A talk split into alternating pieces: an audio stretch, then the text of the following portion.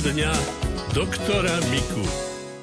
Počúvate poradňu všeobecného lekára Karola Miku. Píše nám pani poslucháčka Anna. Dobrý deň, pán doktor. Diagnostikovali mi pupočný pruh, herniu. Nemám žiadne ťažkosti ani bolesti. Prosím, vedeli by ste mi poradiť, či je nutné pruh operovať? No v princípe nemusí sa operovať. Keď to nevychádza, keď je to nie taký veľký, že tam vychádza črievko na pupku napríklad, alebo zahne sa črievko a tam sa to potom priškrtí. Totiž, keď by sa to stalo a lekár, najprv chirurg v tomto prípade, spraví manipuláciu, aby to z toho pupku jemne potisol tam, kde to patrí. Ale taký by som potom odporúčal operovať, to sa môže v miestnom necitlivení aj po vtákoch. Ináč, keď by to bol pruh v Slábine, tak tam vydrží dlho bez operácie, ak vtedy, keď zvyšujeme tlak e, vnútrobrušný, napríklad pri stolici, alebo pri kýchaní, pri kašľaní, vtedy to v tom pruhu tak naskakuje, tak vtedy sa to vlastne rozdrapkáva, až napokon sa z malého pruhu, čo ja viem, ako fazula sa stane ako jablko alebo detská hlava. No môže to tam vyliesť. A mám jedného pacienta, ale tam je to ťažký prípad, lebo čokoľvek mu povieme, nedodrží nič. A on ako by si to chcel vypestovať. A potom sa strašne bojí operácie, tak už mal taký veľký ten pruh, ako futbalová lopta. A tam už potom je to nie celkom taká ľahká operácia, lebo tam sa musí sieťka dávať, aby sa to neroztrhlo, lebo ten chirurg musí poprešívať aj tie väzivá tak, aby to chránili pred roztrhnutím. Ale ak máme aj po operácii pacienta, tak je dôležité, keď ide na stolicu, najprv dlaňou pritlačiť a potom tým protitlakom zabrániť, aby sa to rozťahovalo a e, rozdrapilo ďalej.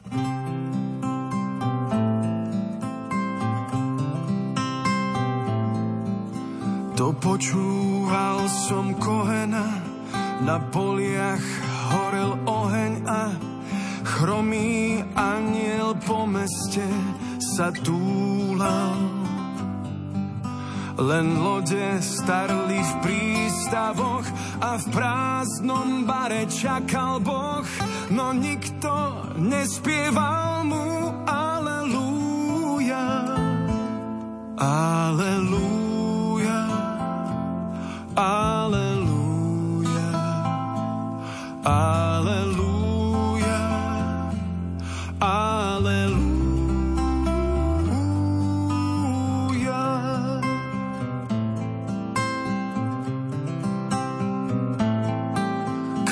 Dávid harfu podpálil a spievať chváli už nemal síl.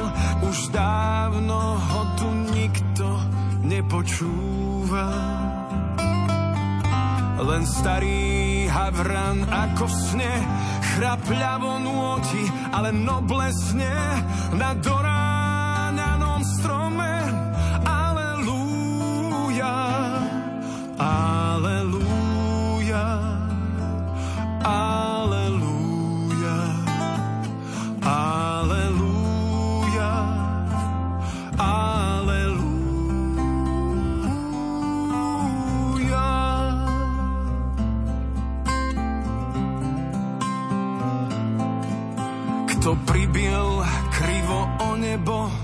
tých päť hviezd, čo je nad tebou, sú ako včely z horiaceho úľa.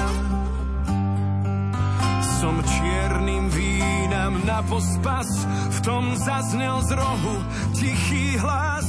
To chlapík na dne spieval, aleluja,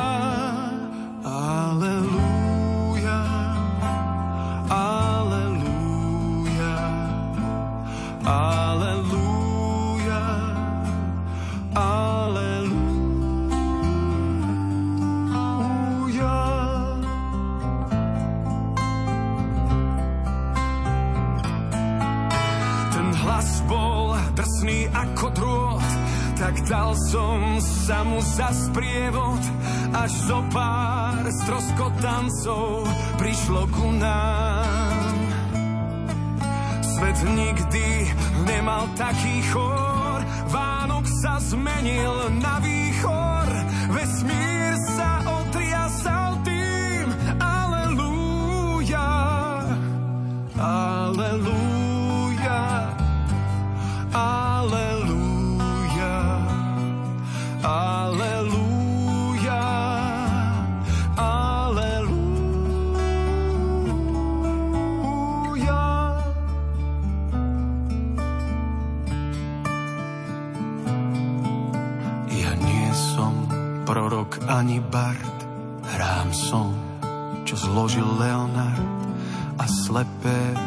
mačky k nohám sa mi túlia.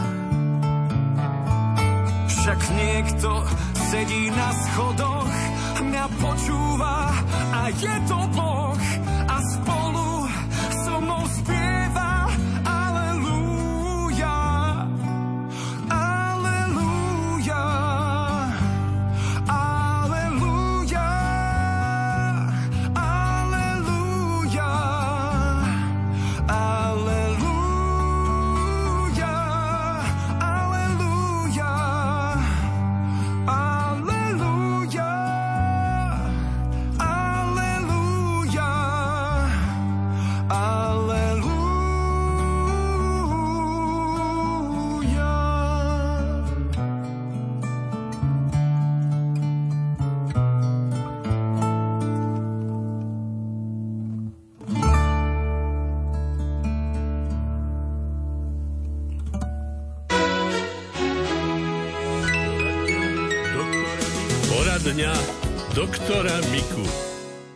Rádio Lumen patrí v tejto chvíli poradni všeobecného lekára Karola Miku. Pani poslucháčka Alžbeta nám napísala, prosím pána doktora o radu, od čoho mi černie zubná protéza. Nestáva sa to stále. Laborantka mi povedala, že to môže byť zo zdravotného dôvodu a zo zažívacieho traktu je to možné. Ako to mám prosím riešiť? tak to skôr berú tak magicky, že sú tam látky, ktoré spôsobujú to černutie, ale tam je skôr chyba tá protéza, že je tam nie, tak by som povedal, 100% kov, ktorý nehrdzavie a neoxiduje, ale že dojde k černeniu.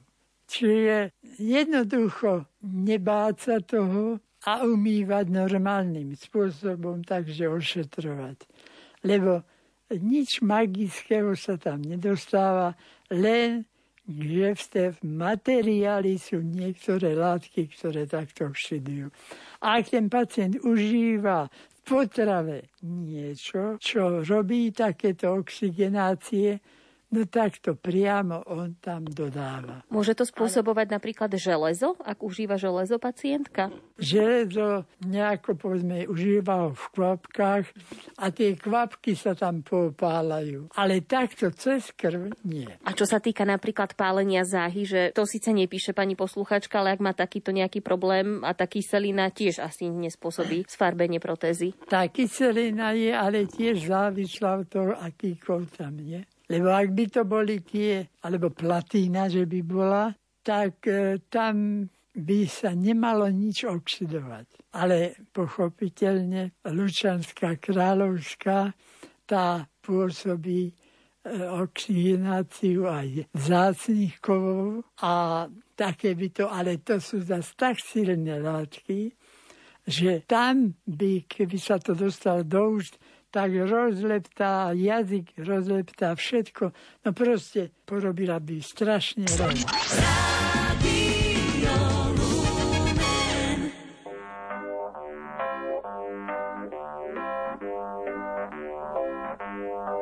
O šaty,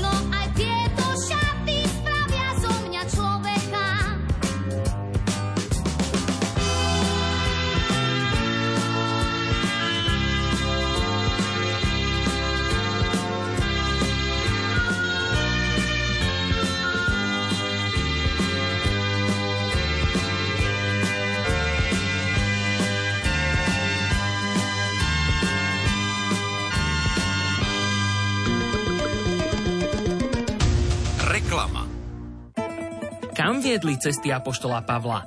Zistite to spolu s nami na pútnickom zájazde na Južný Cyprus, ktorý povedie náboženský redaktor Ján Krupa. Poďte spolu s nami objavovať cyperské kresťanstvo. Svoje počiatky odvádza od svätých apoštolov Pavla a Barnabáša. Pridajte sa k nám, oplatí sa to. Uvidíte stĺp, na ktorom bol apoštol Pavol bičovaný, hrobku svätého Lazára a prejdete sa po miestach, kde sa narodil, pôsobil a zomrel apoštol Barnabáš. V termíne od 19. do 26. mája vám doprajeme aj relax v štvorhviezdičkovom hoteli pri mori. Navyše, ak si zájazd objednáte teraz, dostanete ho so špeciálnou 100-eurovou zľavou, teda od 799 eur. Neváhajte a rezervujte si svoje miesto už teraz na telefónnom čísle cestovnej kancelárie 0903 356 533 alebo na webe avema.sk. Vysielanie slovenského katolíckého rádia nie je samozrejmosťou. Pestrosť nášho programu vo finančne náročnom roku zachováme len s vašou pomocou. Prinášame vám priame prenosy liturgických slávení z celého Slovenska. Informujeme v spravodajstve a nebojíme sa ísť aj do citlivých tém v živote veriaceho človeka. Pýtame sa na vaše názory a ponúkame svoje služby v modernej podobe aj na online platformách. Pomôžte nám zlepšovať sa a podporte vysielanie Rádia Lumen poukázaním 2% z vašich daní pre našu neziskovú organizáciu Pre Lumen. Tlačivo nájdete aj na našom webe lumen.sk.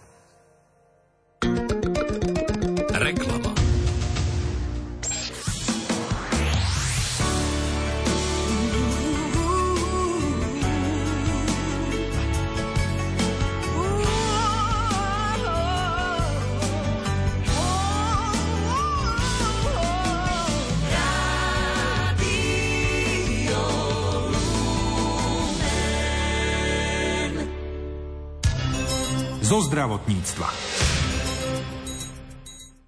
Pokles ústneho kútika, ochrnutie na polovicu tela, strata reči. To sú základné príznaky nastupujúcej cievnej mozgovej príhody. Príznaky dokážu rozpoznať aj deti na základných školách. Pomáha im v tom projekt Hrdinovia Fast. Školy sa do projektu môžu prihlásiť práve v týchto dňoch, pokračuje Ondrej Rosík. Do štvrtého ročníka projektu sa môžu hlásiť základné aj stredné zdravotné školy a gymnázia vysvetľuje Ľubica Fidesová, národná koordinátorka projektu. Žiaci sa budú v rozhraní ambasádorskej akadémie učiť odbornejšie informácie o cievnej mozgovej príhode, ako toto ochorenie vzniká, aké sú rizikové faktory, ktoré ovplyvňujú, či človek v budúcnosti dostane cievnu mozgovú príhodu. Budeme hovoriť s nimi o fajčení, nezdravom životnom štýle, obezite, cukrovke a taktiež žiaci budú prostredníctvom edukačných videí vidieť, čo sa presne deje v mozgu, keď človek dostane cievnu mozgovú príhodu. Naučia sa, aká je dôležitá správna komunikácia na operačné stredisko záchrannej zdravotnej služby a ako oni môžu ovplyvniť, či sa pacient dostane do správnej nemocnice včas. Bezplatný program trvá 5 týždňov a na jeho konci dostanú žiaci a študenti certifikát. Školy sa môžu registrovať. Je potrebné, aby zaregistrovali svoju triedu a následne, aby sa zaregistrovali aj žiaci, pretože takto budú mať všetci prístup k online učebným materiálom. Keď sa školy registrujú do konca februára, vieme im garantovať, že im pošleme tlačené materiály, ktoré sú určené pre prvý až štvrtý stupeň základných škôl a pre materské školy. Názov hrdinovia FAST pochádza z anglickej skratky pre určenie príznakov cievnej mozgovej príhody, kde F znamená tvár, A končatina, S reč a T čas. Slovensko bolo zapojené aj do prieskumu. 63% ľudí si zvýšilo povedomie o tom, prečo sa pacient s prejavmi ochorenia musí dostať do nemocnice v čo najkračom čase a u 51% ľudí sa zvýšilo sebavedomie ohľadom rozpoznania symptómov mŕtvice a správnej reakcie. Preto sa domnievame, že tento projekt naozaj patrí do aj slovenských stredných odborných zdravotníckých škôl. Európska komisia vydala odporúčanie, aby sa vzdelávacia zdravotnícká iniciatíva implementovala do všetkých škôl zapojených krajín sveta. Do projektu sa zapojilo v uplynulých ročníkoch 30 tisíc detí. Deti a učitelia zo slovenských škôl získali v rámci minulého ročníka významné medzinárodné ocenenia. Opäť koordinátorka projektu Ľubica Fidesová. Môžem spomenúť príbeh malej Ninky Ivančikovej, 9-ročného dievčatka zo Serede, ktorá naučila svoju starú mamu, ako sa prejavuje cievna mozgová príhoda, napísala jej list, kde boli spomenuté prejavy a keď o týždeň neskôr starý otec dostal toto ochorenie, starka nespanikárila, zavolala sanitku a tak mu nepriamo zachránila život. Ninka bola aj medzinárodne ocenená priamo v Mníchove na lekárskom kongrese. Ročne postihne cievna mozgová príhoda viac ako 11 tisíc pacientov, vysvetľuje neurologička Martina Chovancová pre neskorý príchod do nemocnice, ale však nemôžeme úplne pomôcť každému. Práve preto veľa pacientov aj zomiera na cievnu mozgovú príhodu. Je to stále vlastne tretia najčastejšia príčina umrtia na Slovensku. Našťastie vďaka zvyšovaniu povedomia táto umrtnosť nám klesá rokmi, aj keď stúpa stále počet pacientov, ktorí cievnu mozgovú príhodu prekonajú a bohužiaľ častokrát sú to čoraz mladší a mladší pacienti. Do kampane sa zapája 20 krajín. Na Slovensku ju realizuje pacientská organizácia Sekunda pre život. Záštitu prebralo Ministerstvo školstva, vedy, výskumu a športu Slovenskej republiky. Tiež ho podporujú neurológovia neurologickej spoločnosti. Organizátori spolupracujú s operačným strediskom záchrannej zdravotnej služby a záchranármi Červeného kríža. Školy sa môžu registrovať na webe fastheroes.com, teda fastheroes.com.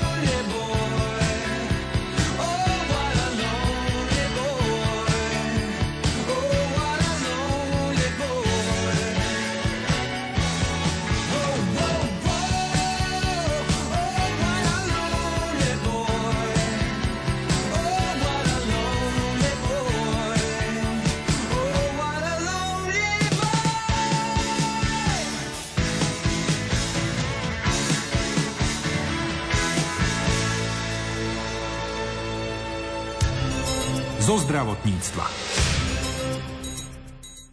S čím vstúpila univerzitná nemocnica s poliklinikou milosrdných bratov v Bratislave do nového roku? Jej riaditeľ Juraj Longauer o tom hovoril na novoročnom stretnutí so zamestnancami a spolupracovníkmi.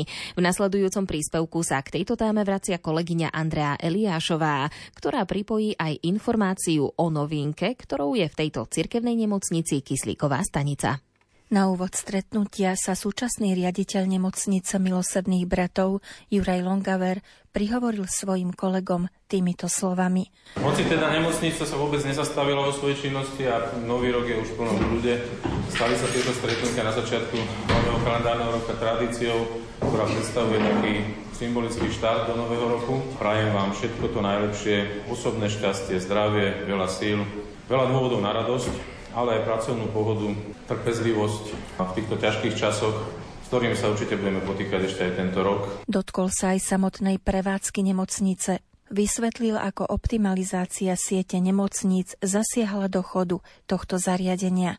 Už v Lani som spomínal a vlastne v roka ste všetci registrovali, že nemocnica bola zaradená do úrovne 1 tým, že má schválené niekoľko tzv. doplnkových programov, to je vlastne tá časť tej agendy, ktorá určuje profil nemocnice. To znamená, čo nemocnica môže a čo nemocnica nemôže robiť. V zásade treba povedať, že pre našu nemocnicu sa toho veľa nezmení. Ten profil, ktorý nemocnica mala, je udržaný naďalej v rámci teda tých schválených doplnkových programov. V závere roka tá nová vyhláška umožnila existenciu ešte ďalších programov, to, ktoré sme požiadali a ktoré má tendenciu poisťovňa zazmluvniť, to znamená umožniť ich vykonávanie. Čiže suma sumárum, e, nastanú nejaké zmeny v prevádzke alebo niektorých konkrétnych výkonoch, ktoré nemocnica poskytuje, ale to sú relatívne detailné zmeny. Riaditeľ Juraj Longaver spomenul aj personálne zmeny v nemocnici, napríklad odchod námestničky pre ošetrovateľstvo Helgy Marekovej do dôchodku. Jej post z rozhodnutia provincie preberie pani vrchná z chirurgie, ktorá bude viesť úsek ošetrovateľstva do oficiálneho výberového konania. Z noviniek, ktoré sa v nemocnici podarilo zrealizovať do konca uplynulého roka, považuje vedenie Bratislavskej nemocnice milosrdných bratov za jednu z kľúčových zavedenie kyslíkovej stanice. K projektu kyslíkového hospodárstva riaditeľ Juraj Longaver prezradil. To nebola len tá stanica, ktorá vyrába kyslík. Boli naviazané napríklad anestetický stroj, aj niektoré prístrojové vybavenie. Kyslíkový generátor majú mnohé nemocnice. My sme doteraz fungovali pomerne nevýhodným spôsobom. 90 fliaž vysokých sa otáčalo, to znamená, minulo sa, naplnilo sa a samozrejme prenájom tých fliaž a hlavne manipulácia stane. Bezpečnosť pri práci.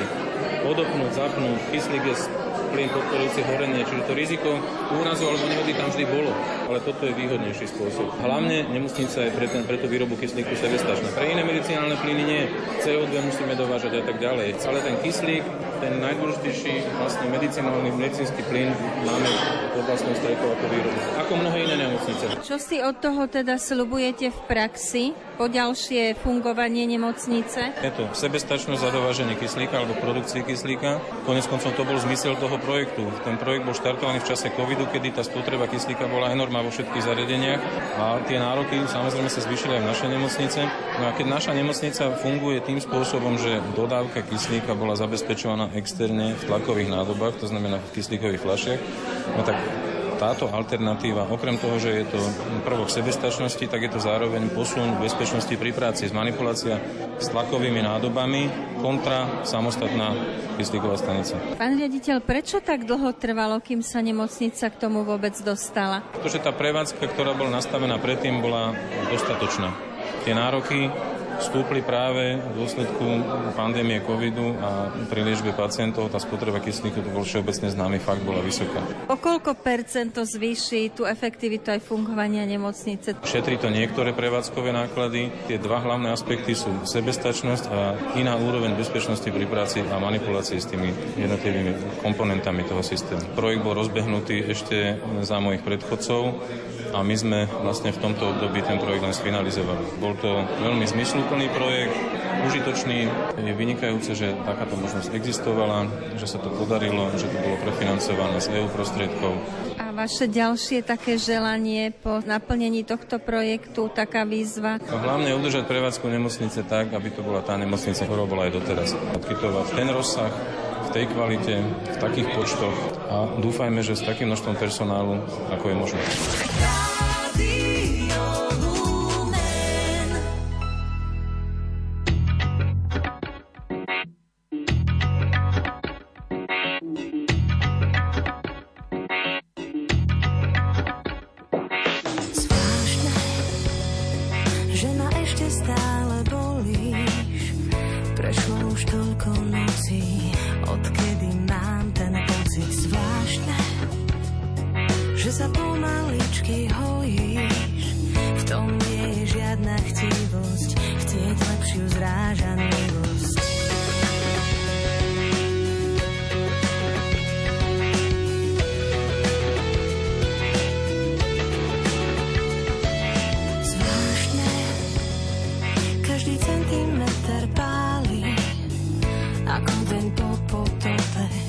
zo všadiaľ na mňa kopen zvláštne. Toho sme sa najviac báli, prázdno sa plní tichom, sekundu pred výdom.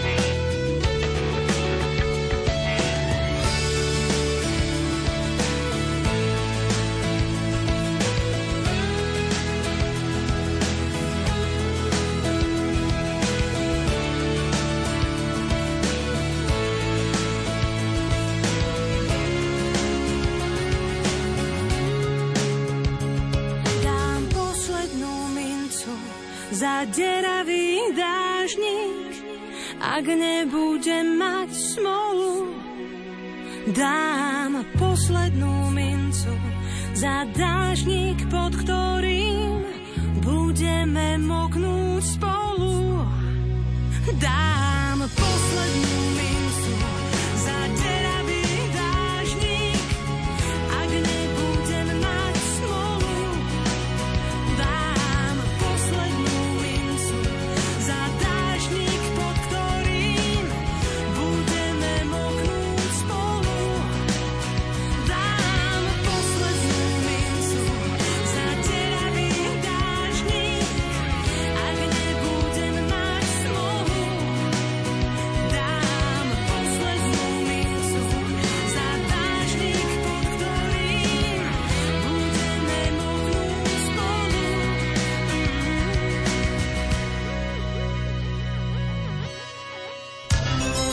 Zo zdravotníctva.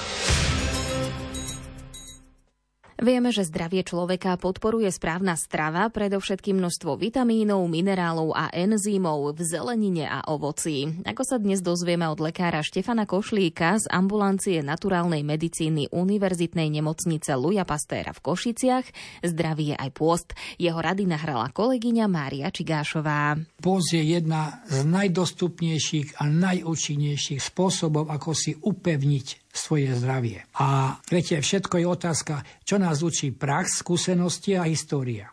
Tak histórie vám poviem, že v 15. storočí pred našim letopočtom jeden Herodot sa volal, myslím, ten prírodec napísal, že najzdravší medzi smrteľníkmi sú egyptiania, ktorí žijú podstatne dlhšie a sú zdravší, ktorí majú 3 dní v mesiaci majú post, vyplachujú si črevo a vyplachujú si žalúdok.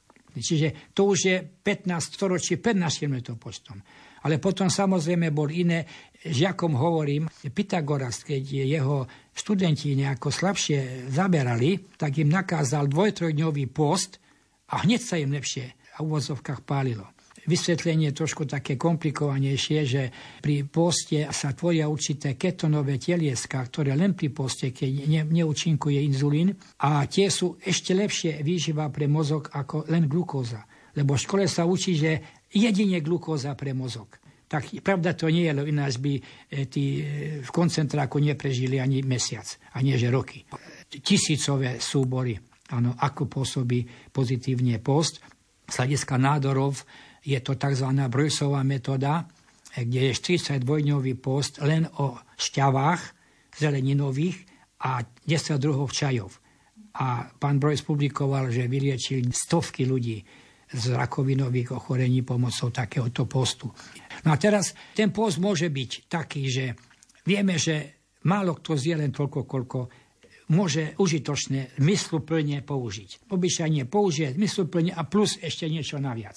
Čiže prvá vec poste, že konzumujem menšie množstvo než inokedy. Čiže keď mám jeden deň post, tak mal som 5 knedlíkov na pláne budem mať 3. Druhá vec je, nebudem konzumovať také, ktoré je ťažko traviteľné, lebo z toho vzniknú tie nestrávené. Najťažšie traviteľné je meso. Ryba sa môže dotraviť za hodinu, dva. Meso potrebuje 12 až 14 hodín. Časom dojdem k tomu, že deň postu budem mať ľahkú polievku, cesnakovú, cibulovú, a nejaké zemiakové pyre so zelenidovým šalátom. A postupne prejdem na to, že budem konzumovať deň postu iba ovocie a veľa vody. Potom prejdem k tomu, že budem jesť iba šťavy a vodu. A môžem dojsť k tomu, že postný deň bude spočívať v tom, že budem piť iba vodu. V prípade, že nemáte zvonka palivo, to znamená nejaký zdroj kalórií, tak ako palivo začína slúžiť tie zvyšky v čreve, ktoré sú tam nenatrávené a tie zvyšky tvoria niekedy niekoľko kýl, hnilobné a kvasné. Keď všetky zbytky, ktoré sú v čreve, sa spálili a už nemá čo páliť, není koniec. Viete prečo?